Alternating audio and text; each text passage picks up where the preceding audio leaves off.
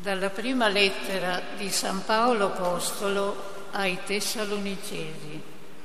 Fratelli, il Signore vi faccia crescere e sovrabbondare nell'amore fra voi e verso tutti, come sovrabbonda il nostro per voi, per rendere saldi i vostri cuori e irreprensibili nella santità davanti a Dio e Padre nostro alla venuta del Signore nostro Gesù con tutti i suoi santi. Per il resto, fratelli, vi preghiamo e supplichiamo nel Signore Gesù affinché, come avete imparato da noi il modo di comportarvi e di piacere a Dio, e così già vi comportate, possiate progredire ancora di più voi conoscete quali regole di vita vi abbiamo dato da parte del Signore Gesù. Parola di Dio. Alleluia.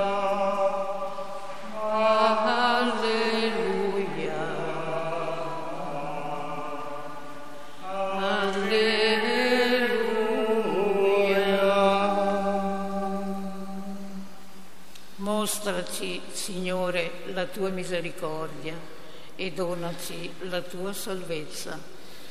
Alleluia. Alleluia.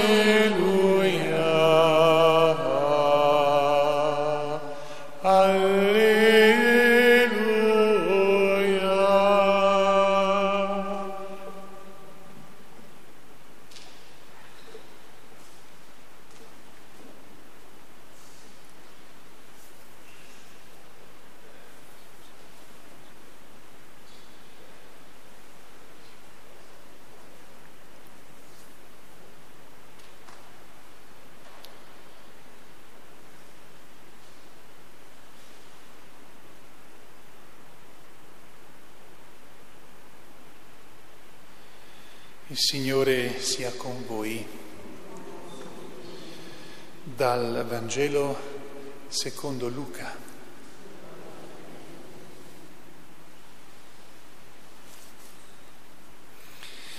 In quel tempo Gesù disse ai suoi discepoli, vi saranno segni nel sole, nella luna, e nelle stelle, e sulla terra angoscia di popoli in ansia per il fragore dei mari e dei flutti, mentre gli uomini moriranno per la paura e per l'attesa di ciò che dovrà accadere sulla terra. Le potenze dei cieli infatti saranno sconvolte Allora vedranno il figlio dell'uomo venire su una nube con grande potenza e gloria. Quando cominceranno ad accadere queste cose, risollevatevi, alzate il capo perché la vostra liberazione è vicina. State attenti a voi stessi che i vostri cuori non si appesantiscano in dissipazioni, ubriachezze e affanni della vita e che quel giorno non vi piombi addosso all'improvviso. Come un laccio infatti esso si abbatterà sopra tutti coloro che abitano sulla faccia di tutta la terra. Vegliate in ogni momento pregando, perché abbiate la forza di sfuggire a tutto ciò che sta per accadere e di comparire davanti al figlio dell'uomo. Parola del Signore. Alleluia.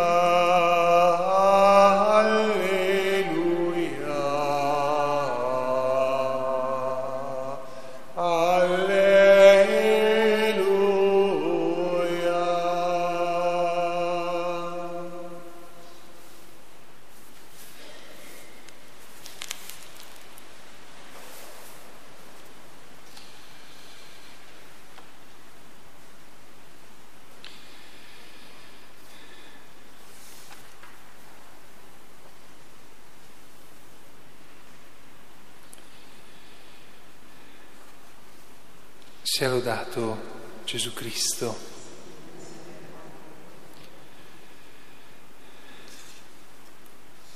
Come almeno alcuni di voi ricorderanno, per me questa è la ricorrenza annuale nella quale auguro buon anno, lo auguro anche per diciamo principio di decoro al 31 dicembre e al primo di gennaio, però eh, ormai chi mi conosce sa che diciamo dal mio punto di vista l'anno principale è, quello liturgico, per cui per me è importante l'anno che incominciamo questa sera.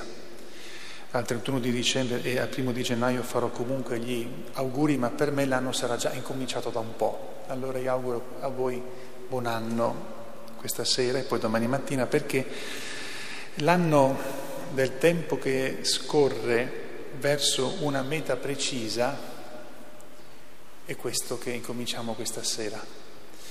Da quando siamo stati concepiti, da quando siamo nati, siamo stati introdotti in una sorta di percorso eh, che non è tanto ciclico, eh, ma piuttosto a spirale, come una scala a chiocciola che sale o scende, dipende dai punti di vista, e che sembra tornare, se uno guarda dall'alto o dal basso, sempre sugli stessi posti, ma in verità si sale, si sale verso l'incontro con il Signore.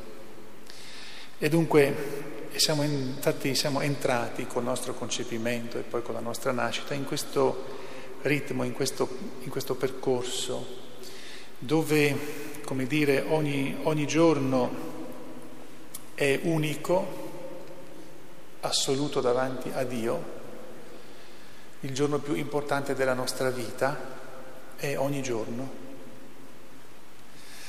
Certamente ci sono giorni che hanno un significato eh, immenso, concepimento, ma quello non sappiamo bene identificarlo. La nascita sì, le nostre mamme se lo ricordano molto bene, anche i nostri papà, soprattutto comunque le nostre mamme per esempio il giorno della prima comunione, del battesimo ancora prima, della, della cresima, il giorno delle nozze per chi si sposa, per me il giorno del sacerdozio.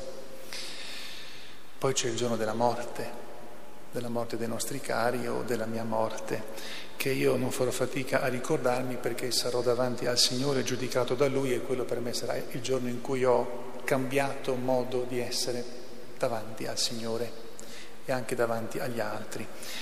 Però a parte questi giorni importantissimi, e le letture di oggi ci dicono che bisogna prepararsi a quel giorno famoso, ogni giorno, da quando io sono stato messo dentro a, a questo ritmo, a questo percorso, ogni, ogni giorno è come se fosse l'unico, l'assoluto. Ed è per quello che va vissuto con intensità, non consumando le energie in modo pazzo e eh, quasi eh, annegati in una droga che ci fa dimenticare chi siamo, ma come veramente se fosse l'unico. Quando dovevo diventare sacerdote mi avevano insegnato quello che si insegnava molti, molti, molti, molti anni fa, quando io ancora non c'ero, cioè il giorno della tua prima messa devi viverlo come se fosse l'unica messa che celebri, la prima e l'ultima, non hai una seconda possibilità. Poi ti dicevano, quando poi ti alzi ancora, ben ancora giovane, il giorno dopo della prima messa, la seconda messa deve essere ancora come se fosse la prima, l'unica e l'ultima, e così fino a che celebrerai la messa. E è una bella sfida, però questo dovrebbe valere per ogni nostra giornata. Domani mattina aprirò gli occhi, è come se quella fosse l'unica, o l'ultima o la prima, dipende da come uno la vuole mettere. E quindi vuol dire che lì ti giochi tutto, naturalmente nel bene. Vado sul Vangelo e Gesù, dopo aver dato alcuni segni il Vangelo di Luca che noi abbiamo letto è una sintesi della sintesi, dovreste leggerlo tutto, questo brano in cui Gesù in San Luca parla un po' per immagini e dice quello che capiterà ad un certo punto della storia. Poi, se siete bravi e volete essere super promossi, prendete San Marco e leggete anche lui, capitolo 13. Poi, se volete essere con la lode all'università, dovete anche leggere Matteo, che è più lungo. Allora, per la lode ci vuole il Vangelo più lungo. Per essere promossi molto bene, fate Marco e Luca. E lì avete, e poi se volete essere subito eh, dottori, l'Apocalisse. Sono 22 capitoli, un bel mattone, ve lo leggete. A quel punto avete un po' tutte le immagini con cui viene annunciato che cosa capiterà, ma anche che cosa sta capitando davanti agli occhi di Dio e davanti ai nostri occhi, che spesso non riusciamo a capire bene che cosa capita. Nel brano del Vangelo di oggi io prendo solo che una espressione. Dopo che ha dato segni che faranno veramente paura per chi li vedrà, cose da infarto per gli sconvolgimenti che ci saranno, dice, ma voi facciamo finta che debba avvenire adesso, eh, terrore, no? Dice, a noi che siamo qui in chiesa adesso, dice, voi quando vedete questi segni sconvolgenti dovete essere contenti, vi alzate in, eh, in piedi e dite, Signore, finalmente. Quindi non, non potete avere paura come gli altri se avete fede. Però per prepararci a questo finalmente dice state attenti a voi stessi, che i vostri cuori non si appesantiscano. Le prime due diciamo, beh no, non sono nostre, dissipazioni, ubriachezze. C'è la terza, affanni della vita. Gli affanni della vita possono appesantirci. Il Signore conosce molto bene ognuno di noi, di noi che siamo qui questa sera, di quelli che sono in altre chiese questa sera, di quelli che non sono per niente in chiesa, sono a fare altro, e sa che gli affanni della, eh, della vita possono renderti talmente pesante, talmente cupo, talmente triste che diventi pesante, non ti muovi più, non respiri più bene. Allora perché ogni giorno della nostra vita sia vissuto come l'unico, come l'ultimo, come il primo, comunque quello in cui ti giochi tutto, ecco, bisogna stare attenti che gli affanni della vita non ci appesantiscano. E Gesù non sta dicendo che non dobbiamo sentire sofferenza per gli affanni della vita, non ci sta dicendo che dobbiamo essere insensibili, la sofferenza fa male, ti scarnifica a, a volte, può quasi distruggerti se ti lasci catturare. Dunque non ci sta dicendo che dobbiamo, che dobbiamo essere come persone che, ah vabbè, mm, la morte, io cosa vuoi che sia? Mm, no, sta dicendo che non deve rovinarci l'animo. E l'impegno di ogni giorno per non rimanere, come dire, schiavi in una sorta di cortocircuito, di centrifuga, in questi affanni della vita, è l'impegno della preghiera costante ci, con, con la quale a Dio ci rivolgiamo, a tutti i santi per dire tu sai che io posso appesantirmi con gli affanni della vita, che a volte sono veramente affanni. E affanno vuol dire che non respiro, che questo vuol dire affanno. E non respirare è veramente brutto, che non ti torni il respiro. E penso che l'abbiamo provato un po' tutti quanti, a me è capitato spesso cioè, non è semplicemente, ma sono un pochettino stanco, non sto respirando, è un pochettino diverso. Quando sono questi affanni grossi, la, eh, la preghiera per dire, Signore, non farmi diventare schiavo di questo.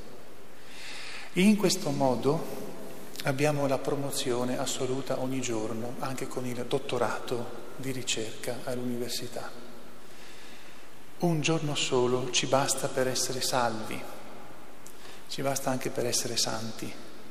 E se domani riapriamo gli occhi e saremo pronti per il nuovo giorno, ma dovremo ancora viverlo come se fosse l'unico.